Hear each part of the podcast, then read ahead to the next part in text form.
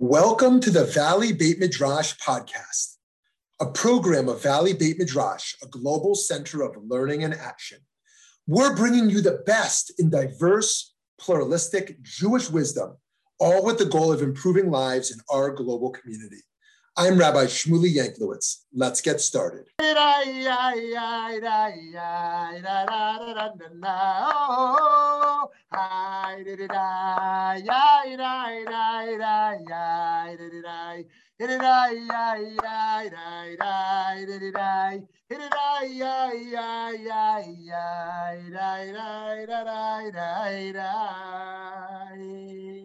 Shalom Aleichem. Shalom, shalom. It's great to see you. Happy Thanksgiving and Chanukah Sameach and happy Tuesday because every Tuesday should be happy. And uh, we're so happy everyone is here to be uh, uh, in this learning together. And we're going to start with a little poll together to see what we think about some of the issues at hand. When you do a mitzvah of any type, do you primarily do it because God commanded it? It feels good, it's personally meaningful, or not interested in ritual mitzvot, only an ethical mitzvot that help others. Okay? So you do it to help others because it's meaningful, it feels good, God commanded it. I know some of these are not mutually exclusive, but why would you say you mostly do these things that you do, these Jewish acts?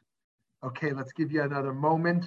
Okay, 0% because God commanded it, 0% because it just feels good, 75% because it's personally meaningful, and 25% uh, because it's, uh, it's, it helps others. It helps others. Okay, very good.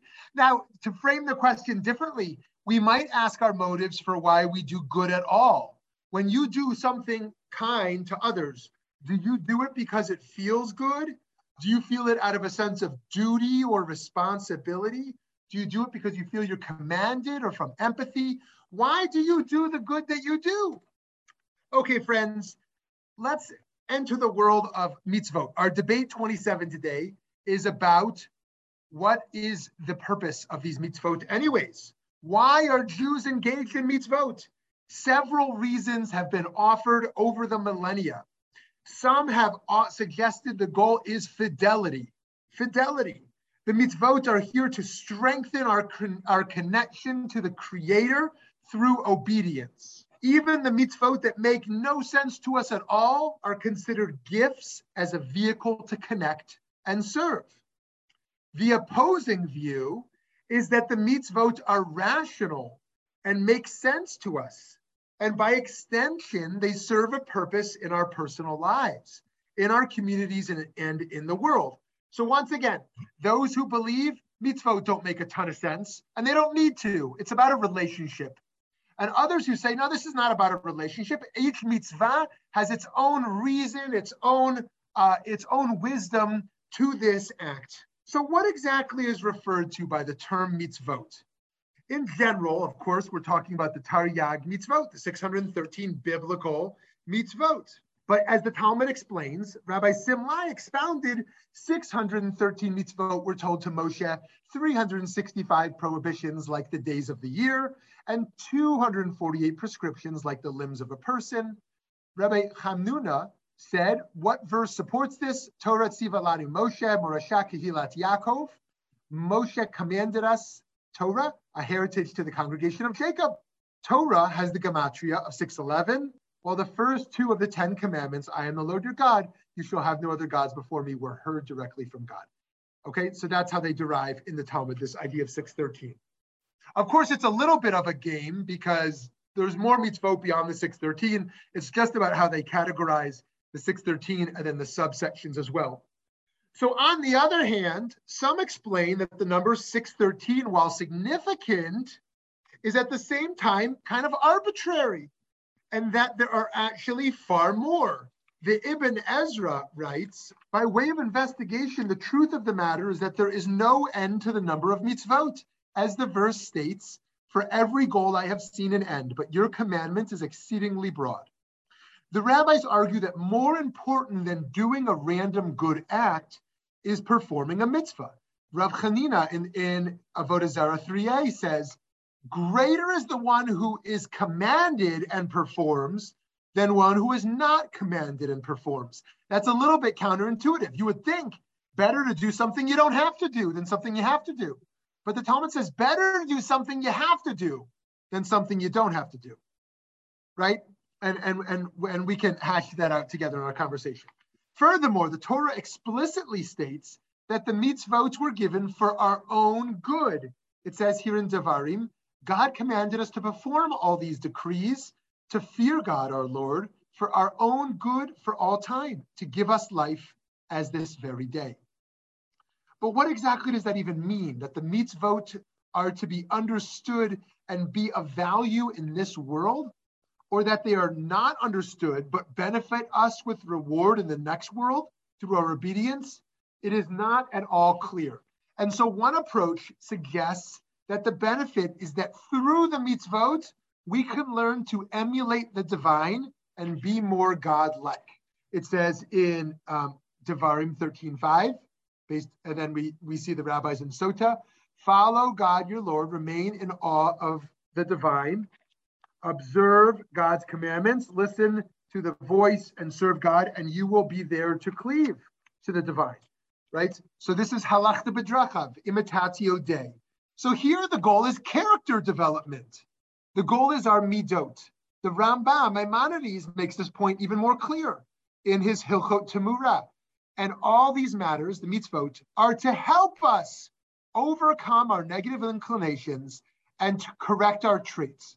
And most laws of the Torah are instruction from afar from the great advisor to help us to correct our character traits and strengthen our ways. You know, my three year old, his favorite word these days is why. Why? Everything, no matter what I say, why? Why? You know, and um, it's unclear what he's always asking when he says why.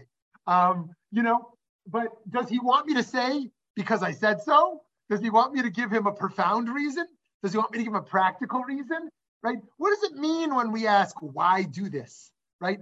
If I do a Pesach Seder, do I do Pesach Seder because I believe the Torah wants me to?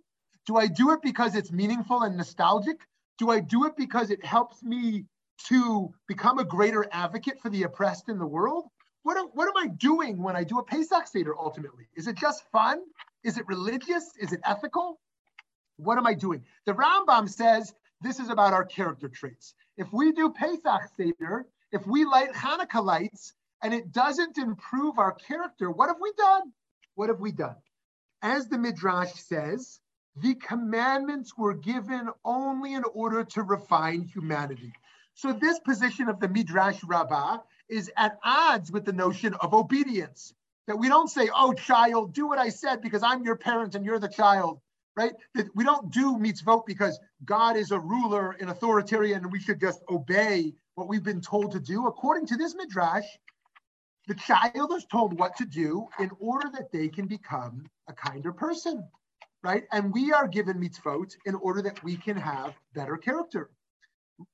Rambam, the great champion of rationalism, argues that we should strive to uncover the reasons for the ta'amei mitzvot, the reasoning behind the mitzvot. He writes, even though all of the mitzvot of the Torah are divine decrees it is still fitting that a person contemplate them and give reasons for them as much as they can. And the early sages said that Shlomo HaMelech, King Solomon, understood most of the reasons of all the laws of the Torah. So, what does it mean to be wise? Is that you know what you're doing. Now, for some of the rabbis, that's chutzpah. You arrogant, you're arrogant. How can you know why God gave you this mitzvah? Just do just do the right thing and don't worry about the reason. For others, they say, "What is that? That's blasphemy." There's wisdom to each each mitzvah, and I should try to access that wisdom. and that is one of the great divides between the rationalists and the mystics. The mitzvot are divided into two subgroups: the chukim, seemingly non-rational, and the mishpatim, the rational. For Rambam, even the chukim, a chok, ha- has an explanation that can be uncovered. Similarly, Rav Saadia Gaon of the 9th and early 10th century argues that revelation and reason can and must be in sync with one another. He reasons that if they are not in sync, we have not worked hard enough in either our intellectual work of reason or in our interpretive work of revelation. The Ramban Nachmanides, on the other hand, challenges this entire project, suggesting that the true goal of the mitzvot is simply about returning to God. He writes, our sages taught that one should be careful with a mitzvah that people treat lightly, just as they are careful with a mitzvah that people treat seriously, as all mitzvot are precious and coveted. This is because every time a person fulfills any mitzvah, they acknowledge God. And the purpose of all the mitzvot is for us to believe in God and to thank God for creating us. And so, friends, here we see this idea of how do we give different weight to mitzvot? If I believe this is all about obedience and relationship, then they're all the same. It doesn't matter if somebody's putting on a talit or if someone is um, eating matzah or lighting a menorah or helping the homeless. Whatever I do, it's all equally important because all of this is a pathway to the divine as a spiritual practice. If this is primarily an intellectual and ethical pro- project, not a, primarily about a spiritual connection to the divine, then of course I'm going to give heavier weight to this over that, right? I'm going to give more weight to helping the downtrodden than I will uh, over some types of ritual. I'll give more weight to the rituals that are meaningful to me over the rituals that are less meaningful. I'm going to do what's going to lift me up, what's going to help me, what's going to help others. This is an important issue to get clarity on. But perhaps there is a middle ground that can be found in Rabbi Aharon of Barcelona's idea, he's a 13th century teacher, that even if we haven't worked out the reasons for the mitzvot, behaviorally conditioning ourselves to them will indeed improve us. Here's what he says in the Sefer HaChinuch. A person is influenced by their actions, and their heart and thoughts follow the acts they do, whether they are good or bad. Even one who is a completely wicked person who constantly thinks of doing bad deeds, if they are inspired for the better and put time into fulfilling Torah and mitzvot, even if it is not for the sake of heaven, will turn to the good and overcome their evil inclination through the power of these actions, since a person's heart follows their actions. Similarly, even if one is completely righteous who desires Torah and mitzvot, but always involves themselves in bad deeds, after a certain amount of time, they will become a wicked person. For we know it is true that every person is affected by their actions. So, very interesting. So, one side said it's all about our intentionality. It is about intending to refine our character to add meaning to our lives. The other said, Yep, I agree, all about intentionality, but you got the intentionality wrong. It's not about us, it's about God, right? And all of our intentionality should be about, about avodat Hashem, serving God. And then the Sefer Chinuch says, intentionality, intentionality. Who cares about your intentions? What matters is what you do. You can have great intentions, and if you do bad things, it will make you wicked. And you can have bad intentions, but if you keep doing the right thing, it'll make you righteous. We are behavioralists. The Sefer Chinuch says, if you keep doing the right thing, it will change you. It will change you. And if you keep being lazy or sloppy, it will change you. And so don't worry about all these intentions as, as noble and lofty as they may be. What matters most is that you have on your daily agenda your character development work, the mitzvot you're going to do, the ways you're going to lift others. And if you keep doing those things, don't worry, it will change you for the good. And so don't worry as much about this intentionality, according to that view. So, on the one hand, it seems more humble to say, What do we know? Only God knows. And reject the notion that the mitzvot have any discernible goal that we can understand. On the other hand, it seems more humble to say that the mitzvot have goals, such as to humble us and thus become godlike. After all, once we say that we don't know anything, then we have no real reason to choose Torah over other religious systems, right? We need intellectual and moral discernment to affirm that there is a moral path worth pursuing. At the same time, one threat in the need for, for reason is that one may abandon the good path at any moment that reason fails to make the proper case. Imagine a love relationship. If that love relationship is not about a deep relationship, it's only about reason, the moment the reason fails, right? The reason fails as to why I'm in this love relationship, the relationship dissipates. If there's a relationship that is deeper than reason, then at moments when reason fails us, the relationship can maintain. And so too with Torah. How much do I give weight to reason because of the value of reason? And how much is there a love beyond reason?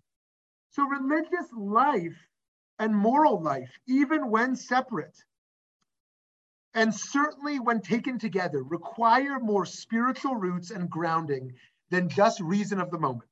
Further, the timeless mitzvot we've inherited deserve more reverence than to be merely discarded the moment our zeitgeist produces new forms of reason.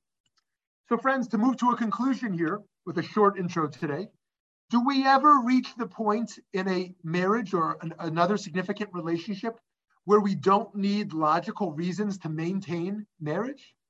That love itself is enough to sustain all the various things we do for one another? Perhaps some do. Perhaps others need a good reason for any task they do for a partner. The same is true for Torah and mitzvot. At some point, some individuals might be in God love, so to speak, and that alone will motivate them to simply immerse in Torah spiritually and ethically. Others might not be as God focused and need more good moral reasons for every mitzvah they engage in. Once again, each of us are and must be quite different. The Torah, through various approaches to the purpose of and reasons for the mitzvot, can include us all. Friends, one more thought before I open it up. Why would it be that we have a teleological approach to so much in our life that we set goals? If, if somebody goes to work, they have a goal. They have their own goal, they have the, the organizational goals. If somebody makes an investment, they have a goal for a return on their investment. So, what is our goal when we do mitzvot? What am I trying to achieve? It's one thing to say, what the historical path was. When I light the menorah on Sunday, when we all light the menorah on Sunday night for the first time this year, we might say, oh, I'm doing this because it's a rabbinic mitzvah. I'm doing this because it's meaningful. I'm doing this because we want to publicize the miracle. I'm doing this because the miracle of the oil. I'm doing this because of the military victory. Whatever reason we say why we historically got to this moment to say it. The next question might become, but what is my goal in doing this? What am I trying to achieve in doing this? And how will I measure the success if I've achieved that? Does am I doing it in a way that makes me happy and the people around me happy? Am I doing it in a way that brings light to the world and to society? Am I doing it in a way that is actually helping sustain the Jewish people in some way? And what we might learn is that the act itself is not enough. The act is merely a stimulus towards the next act that actually we mistakenly thought that lighting the menorah was the end. Oh, I, I fulfilled Hanukkah. Actually, you got to take a bite of a donut first, right? Or a latke, whatever you're going to do with it, or play dreidel, or open the present. You actually do the fun stuff too. Fine. But I might think I did it. Wow, I made it. I lit my menorah and I had a bite of a jelly donut. Like I, I'm really here. I'm really a Jew, right? But or we might say, good, I did that. Now, what does that propel me to go do? I'm going to go online and go donate. I'm going to go reach out to somebody who needs support. I'm going to go send a Hanukkah card, right? What will the mitzvah then propel us to do? And how will I make sure I fulfill the ultimate goal of Hanukkah? Okay, friends, I'm going to pause here. I'm going to pause here. I'd love to hear from you, your thoughts and questions about the purpose of mitzvot. Lauren, you have a hand up? Yeah. Thanks. Uh, I'll, I'll lower it now. Um, okay, for me, the basis is na'aseh v'nishma. So we'll do it. If we understand later, that's great. But we, we do it because God said. And I think that's always been my approach to mitzvot. I mean, I didn't love going into the mikvah. I kind of disliked it. I'm afraid of the water. But, you know, what choice did I have other than not getting married? Um, I, I also want to say my, my spiritual advisor put it in a really neat way. He sees it as um, a fitness program. He said, like, it, the same way, if if you want like a great set of abs, you got to do your sit-ups and you got to go to the gym and you know you're not going to get it by just watching other people at the gym and then going home and you know having a big donut but so the same thing i think mitzvot are um, that's your fitness program that that's part of turning you into a mensch and and turning into a good Jew with with Yirat Shemayim. And you don't have to understand necessarily why you do the mitzvah. You just do it and it will lead to other good things. Mm. Okay, Lauren, thank you so much. So Lauren makes the case very powerfully about um, Na'aseh and Nishma that we should we should do things. It is a boot camp. It is a training to change us. Um, and we have to do that work even when it doesn't feel good or feel meaningful necessarily, like like like what you shared with mikvah, and um, and trust that that will uh, change us, but not some blind faith. We'll experience over time how this can mold us and can ultimately shape us. Thank you, Lauren. I saw Steve's hand go up.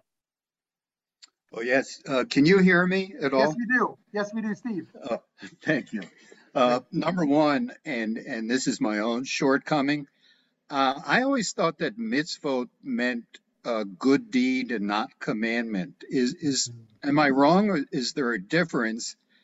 And number two, um, I I don't think that mitzvot, whether it's a good deed or a response to commandment, is is God oriented or or God uh, demanded as long as I, I, I think that they are inherent. I think each one of us is born with the the desire to create, to connect with others, and to express compassion.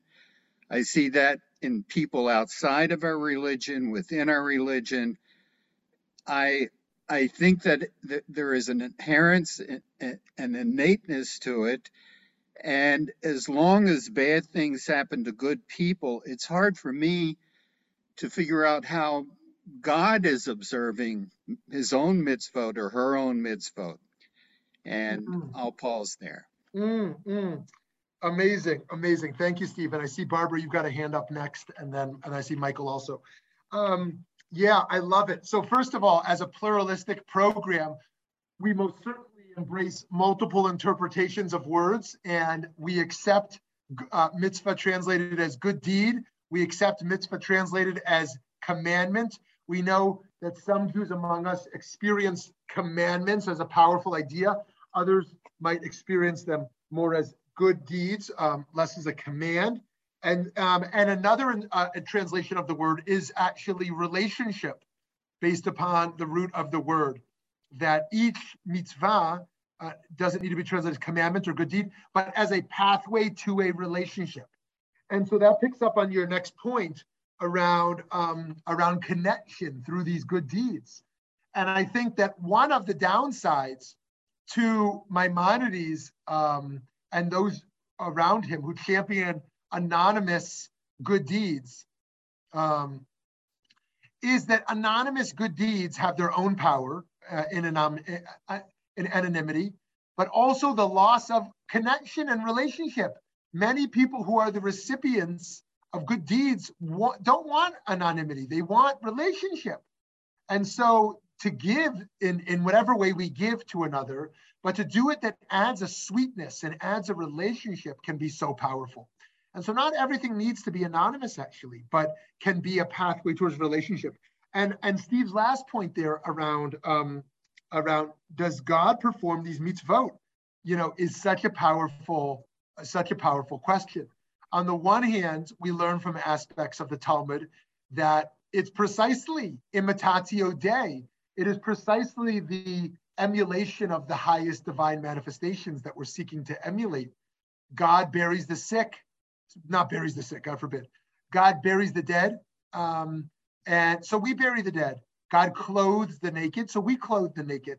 God comforts the sick, so we comfort the sick. On the other hand, we know that there's Hester Panim, that God's presence in this world can't truly be seen. I know some people feel they see it clearly, but we our tradition says that the divine presence is mostly nistar, mostly hidden. And so what does it mean that he or she is actually performing these mitzvot in some sense? And so this is a, a really powerful reminder for us. Um, where do we actually look for a model, for a model of these mitzvot? Okay, much more to say there, but let's go to Barbara. Well, I find many reasons to um, to find uh, joy in following mitzvahs. One is what you just said about the connection, my connection to Judaism, and the reminder of all of the beauties of Judaism and the the the uh, uh, mitzvot, such as lighting candles and and having a, a pushka and all of those things are a connection for me to, Ju- to Judaism because I feel that Judaism is Pirkei Avot. That's, that's the basis of Judaism for me. Another reason is, another connection is in doing something for others, there's joy for them and joy for me. And, and when, when I can, can perceive the need that someone has and I can fulfill it, it, it's a tremendous joy and I connect it to, to Judaism. But, and the main reason that I cherish mitzvot is door Dor Lador, that I can set an example for my children and my grandchildren and my great grandchildren, and that I, I can teach them by my doing what I do and finding happiness in doing it, that they also will find that happiness. Mm. Beautiful, beautiful. Barbara says so much there. And just to pick up on just one of her points, you know, it's um, it, it's very easy as Jews for us to believe always that sacrifice is the highest level. Everything we do has to be for someone else, never for ourselves. But in fact, if we view the mitzvot as a gift, something that can bring us joy, and that joy can give us sustenance and resiliency, and that resiliency will, of course, channel, you know, channel forth and, and spring forth towards good deeds um, that enables us to love ourselves and value ourselves and thus value others. And so that joy and wanting to pass that joy, joy on uh, to, to next generations is such a powerful reminder that it's okay to uh, not view this primarily as a sacrifice, but actually as something uplifting. So thank you, Barbara. Thank you so much. Michael, I saw your hand was up there. Yes. Um, if you look at mitzvah is something that God Hashem created us with, with the ability, free will, the ability to choose between good and bad, and mitzvah is kind of a roadmap for us. Or you can say that God has commanded us in being created as his image. It, this is something that we've been instructed to follow. It goes back to the question of why did Hashem create us? What was the purpose in creating us? Because that that really kind of uh, would affect which way you would look at that? Mm-hmm. Yes, I love that. I love that, Michael. It's a great connection because I think you're exactly right. That if we think we have been given a gift of a spiritual and, and moral legacy uh, heritage um, that is here to fulfill the ultimate purpose of humanity, then the question of why was humanity created is completely intertwined with how is this gift going to help us actualize that purpose? And so I think you're totally right that the question of the purpose of humanity and the purpose of mitzvot is directly intertwined. It's kind of like um, the question of what is the purpose of my family? Now, that's a weird question to ask. What do you mean, the purpose of my family? What's the purpose of my family? And then what do we actually spend our time doing? Right?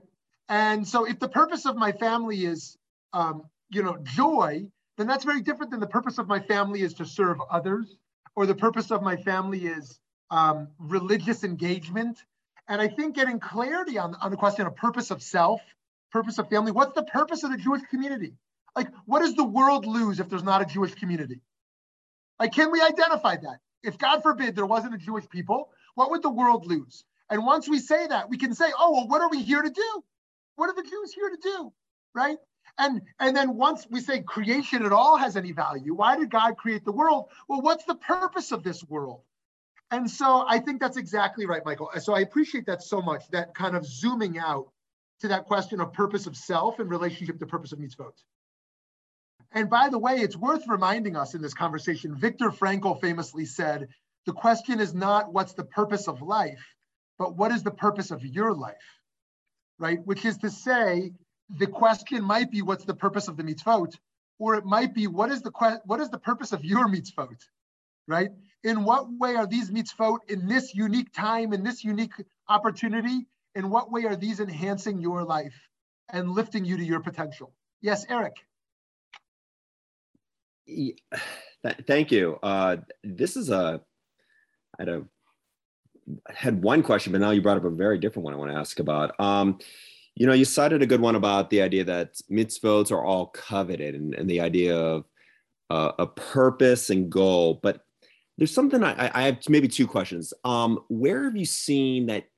And I guess the idea of all coveted, if if if, if mitzvot are coveted, all you know, where have you seen that time, especially this generation, has started to um, the value of mitzvot, certain kinds have maybe become less coveted through the relevance of this generation, whether that's globalization, whether that's technology, whether that's affiliate, whether that's a simulation, uh, a, a, a, simulation.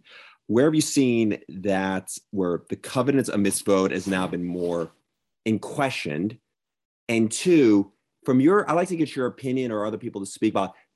Uh, this is a separate question. Where has the purpose of how has one coped where doing mitzvot, but the purpose of it, you know, of course, not just changes, but say the purpose is gone. Um, I like to know how people have coped with it and how to do mitzvah when the original purpose and the intention of it is gone, but still try to do it. Okay, amazing. That is that's great, Eric. So there's there's really so much there. Um, th- let's start with the second part. This idea of purpose is gone is really such a profound question about life in general. Of how do we keep going when our sense of purpose has diminished? And that happens in many levels. It happens with empty nesters.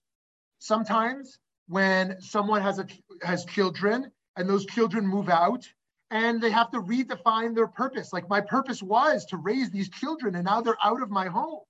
It happens with retirement when someone defines parts of their self worth through their work and they have to redefine their purpose now that they're not working full time.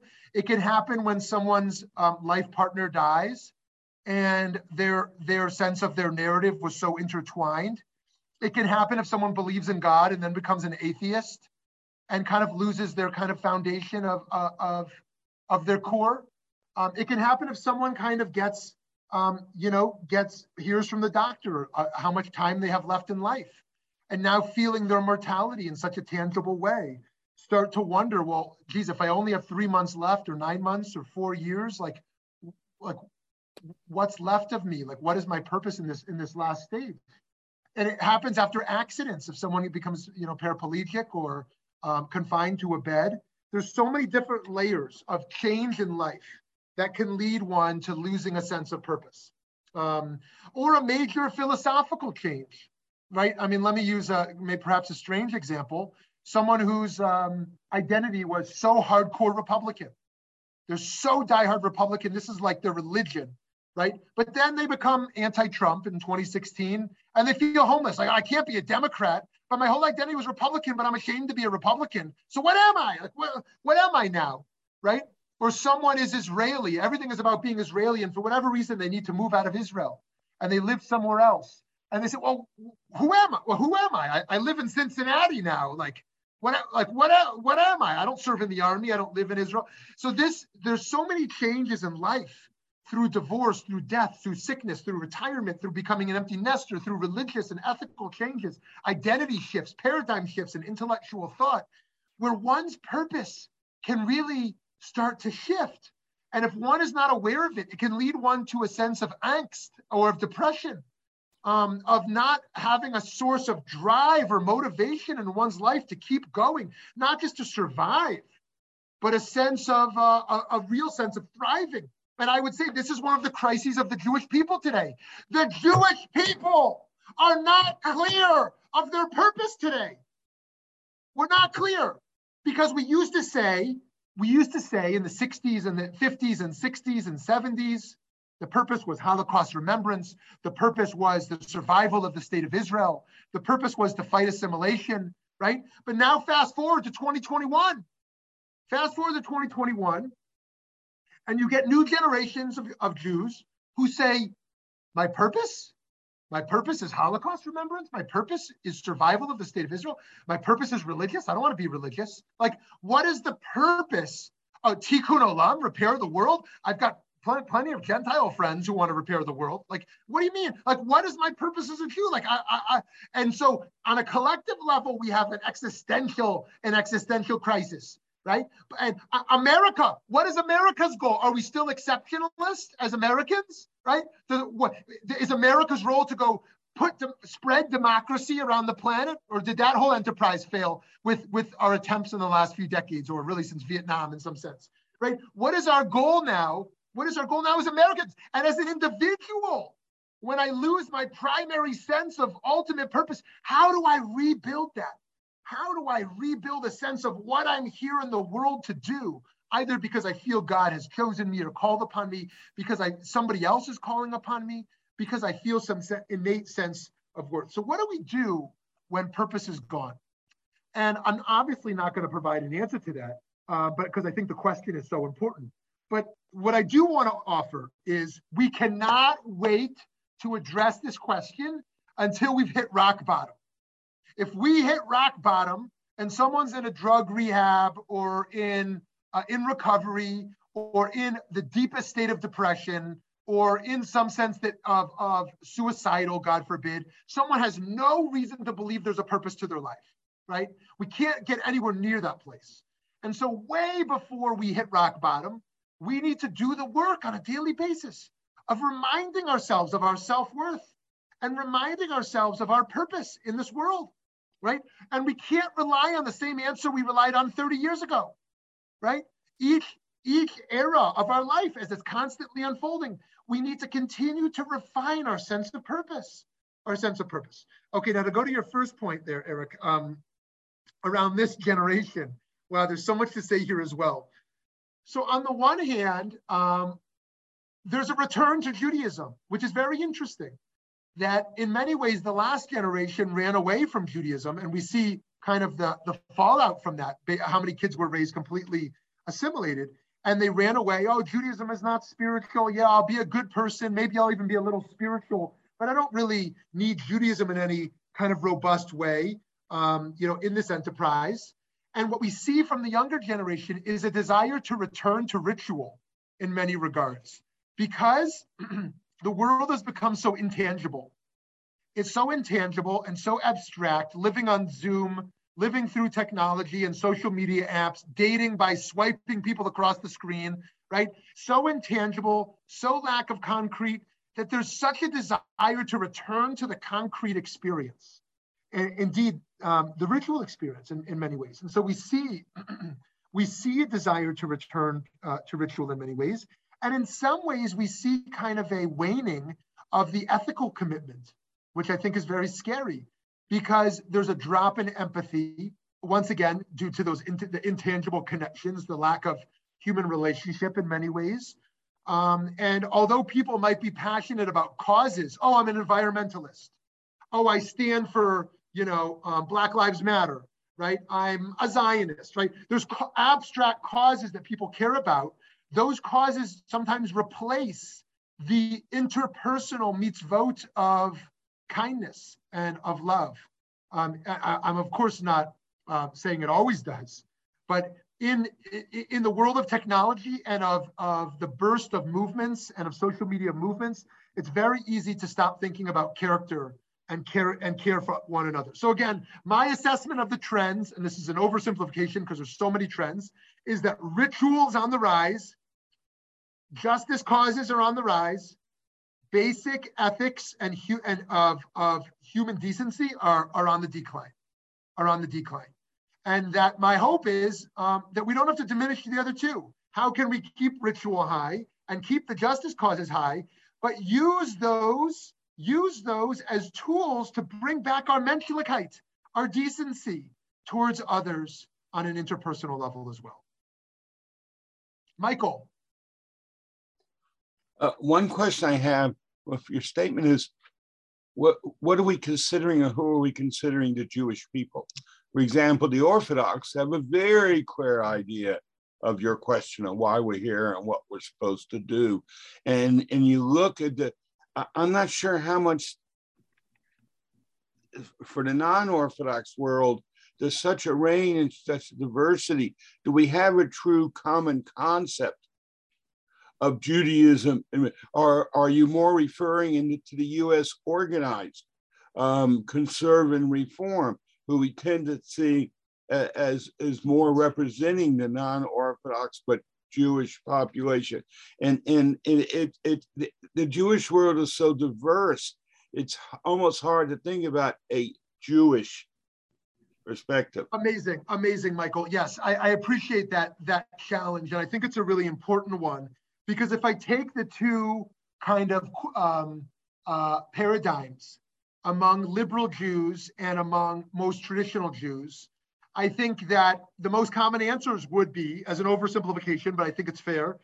On the one hand, we are Jews because we obey God. We obey Torah.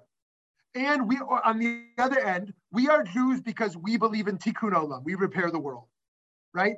And so the actions done are different.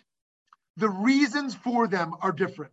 This one person is um, is getting their, their suit checked for shatnez and putting on their tzitzit and say, I'm repairing the world by doing these rituals which God obligated me to do.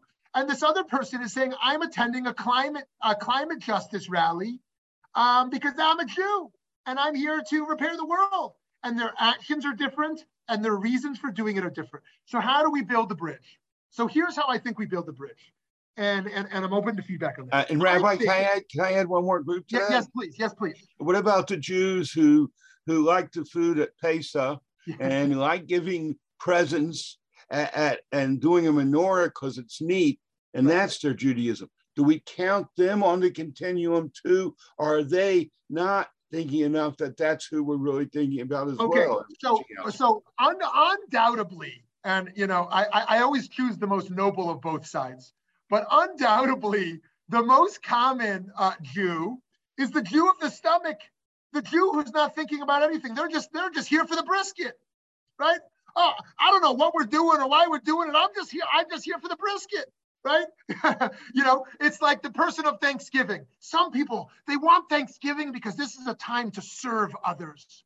Some people they're here for Thanksgiving because I get to make a meal for my family.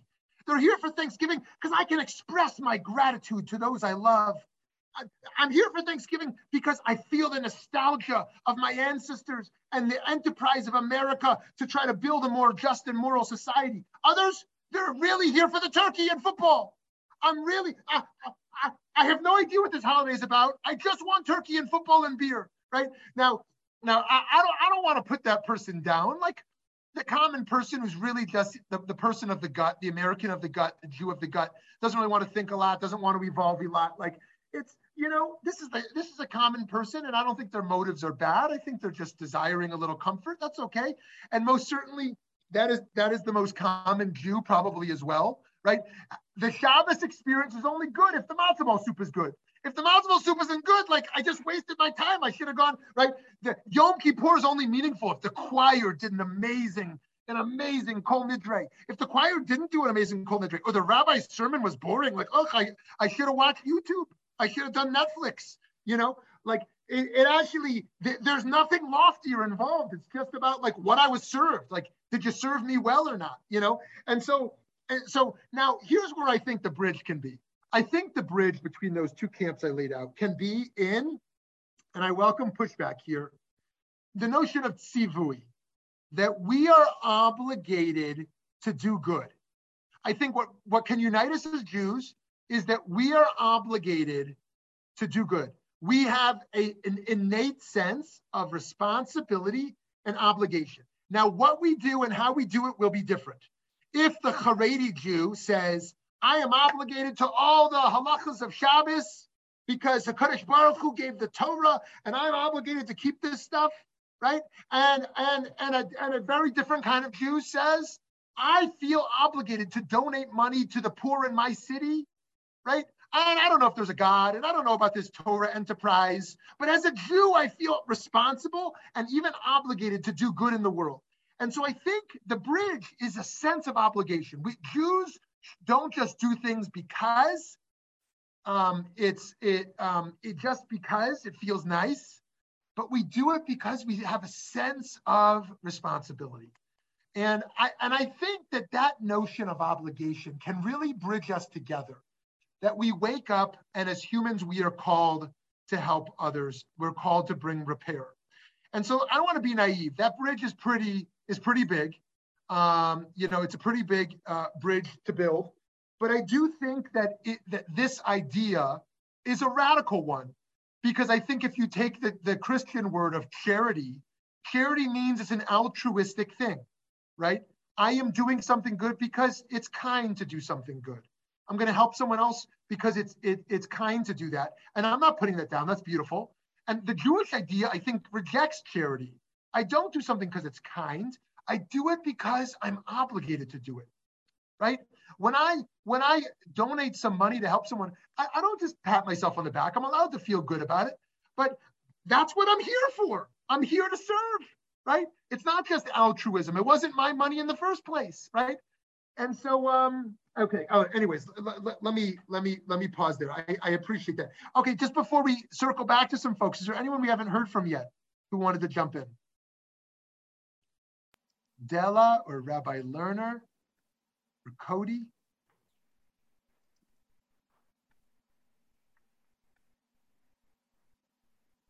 Okay, just waving. He's just waving. Rabbi Lerner, did you want to jump in? No, he's just waving. Okay, thank you. Okay, so anyone else who we've heard from want to jump in?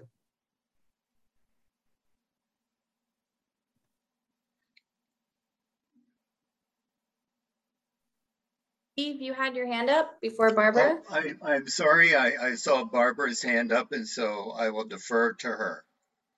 Okay, great. Barbara, then Steve. Here's something that really disturbs me.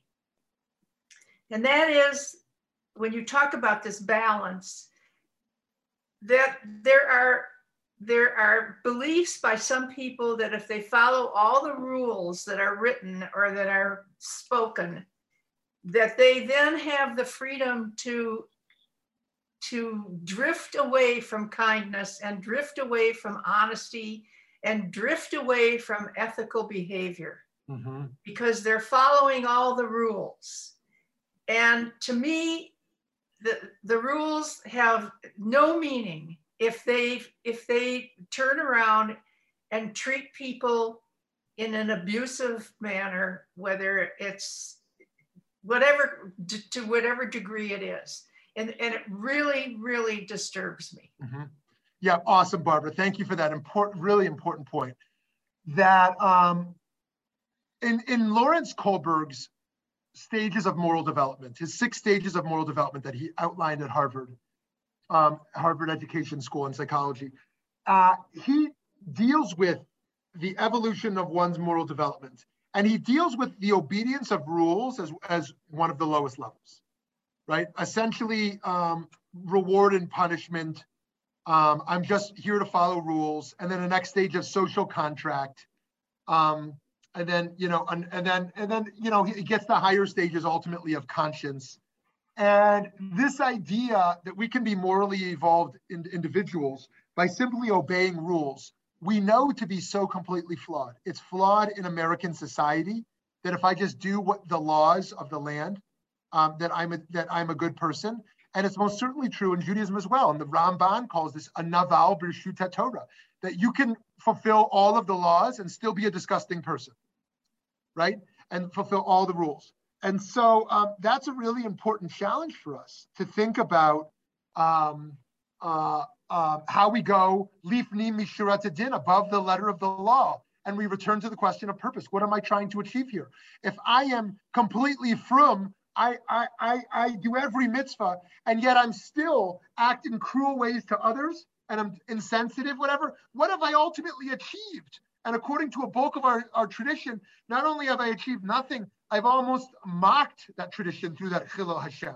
By doing these mitzvot and not allowing them to transfer, to transform my menschlichkeit, I've actually mocked the entire system. So Barbara, thank you for that. And I think that that's, that's totally right. That's totally powerful. Steve, over to you, Steve. Uh, yes, uh, thank you. Uh, you used, Rabbi, the phrase, we're here to serve. And I think a lot about that phrase. My sense is that we're all wired at birth with a sense of uh, need to be compassionate. Uh, but I also think a lot about are we here to serve ourselves? Mm-hmm. Uh, is is the phrase do unto others better said do unto yourself and then do unto others do unto yourself as you would do unto others um, how, how do we serve ourselves and not be arrogant and selfish mm, mm. wow wow what a profound question that will only be able to scratch the surface of such an amazing question because Steve is exactly right that the Torah says, "Via kamocha," you shall love um, others as you love yourself, which means if you don't love yourself, you can't love others. Um, it has to flow from a sense of self-worth and self self-love, um, and through that, it can channel forth towards others. And um, we know people who really struggle with self-care because they're serving others so much. And we know the opposite, people who are obsessed with self-care that they can't, they simply can't get enough of taking care of themselves um, and can't get past the self. We're in, we're in an era of narcissism on the one hand, um, and also in an era of, um, uh, of, of selflessness. You look at certain people who work in certain fields um, or, or are working as, you know, single parents or um, serve in whatever ways they serve, and they're just literally tireless advocates and so um, we, we, live in a time of extremes, uh, and we're very aware. And those people can't imagine each other. It's almost like the selfless person assumes the narcissist is also selfless because it's hard for them to imagine what it's like to be self-consumed. And the opposite, the narcissist can't imagine anyone's doing something altruistically. They must have some greed or motive involved because they can't imagine somebody operating differently. It's like a total breakdown of empathy or, or moral imagination of how someone could operate differently. And so I think Steve's point is so incredibly important of, of how we um, how we take care of ourselves, we love ourselves, um, and yet not have that get in the way, have that actually enhance what we're ultimately trying to do. And I think one of the pathways there is um, is you know the famous phrase uh, Ezehu Ashir from Pirkei Avot, who is rich Hasameach bechalko, one who is content with what they have. Now, let me offer the obvious reading of that, and then I'll offer the less obvious reading.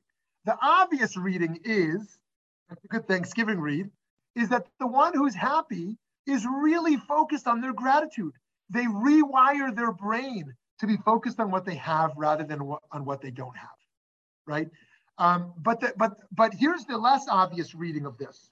Hasameach bechelko means they are content with what they have, which is to say, my joy comes not just from what I have, I experience joy from others' gains as well.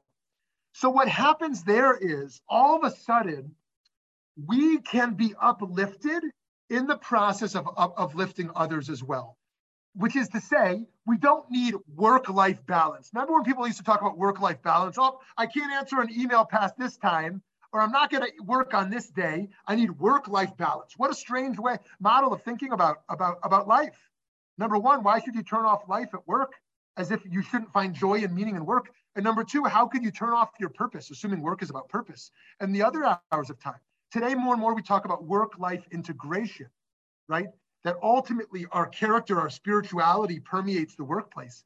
And our work and our sense of purpose in the world permeates our off time as well. So, too, in serving others, we are serving self. And in serving self, we're serving others. We start to break down those boundaries of what it means to find joy in our own gain and in the gain of others. I know people only in their own gain can they find joy. A bigger paycheck, winning in the casino, a little win in, in a, in a scratch off card, right? They get something, they get a present. Oh, now I feel good. I got something. And I know people, they feel joy when they see others around them experiencing joy. And that is the reworking of our system. That once we start to feel joy when those around us are gaining, the opportunities are literally all around us to be a happier person. And so there it's not about do I serve self or do I serve other, but actually those two being intertwined. Actualizing myself is actualizing the other as well. Barbara, were you about to jump back in? I just wanted to thank Steve for being so gracious about letting me speak. Thank you. Thank you. So friends, I um, uh, this is such a delightful group of, of people here, and I'm so grateful that you continue to join. And our debate next week, we're actually going to move from the abstract debates back to some of the um, specific debates. Debate 28 is going to be Spinoza versus the rabbis of Amsterdam. Baruch Spinoza against the rabbis of Amsterdam. Who was right? The rabbis who ostracized him or, or Spinoza himself? So, friends, I wish you a Thanksgiving that is full of giving and full of thanks. Um, and it is full of just um, whether you're with a ton of people or you're with nobody, it is a time that um, can be meaningful. And um, oh, and Lauren, um, don't feel bad. I know you're in Canada. You can you can uh, you can make it a special day too. However, I know you've got your own Canadian. It's in October. It's fine.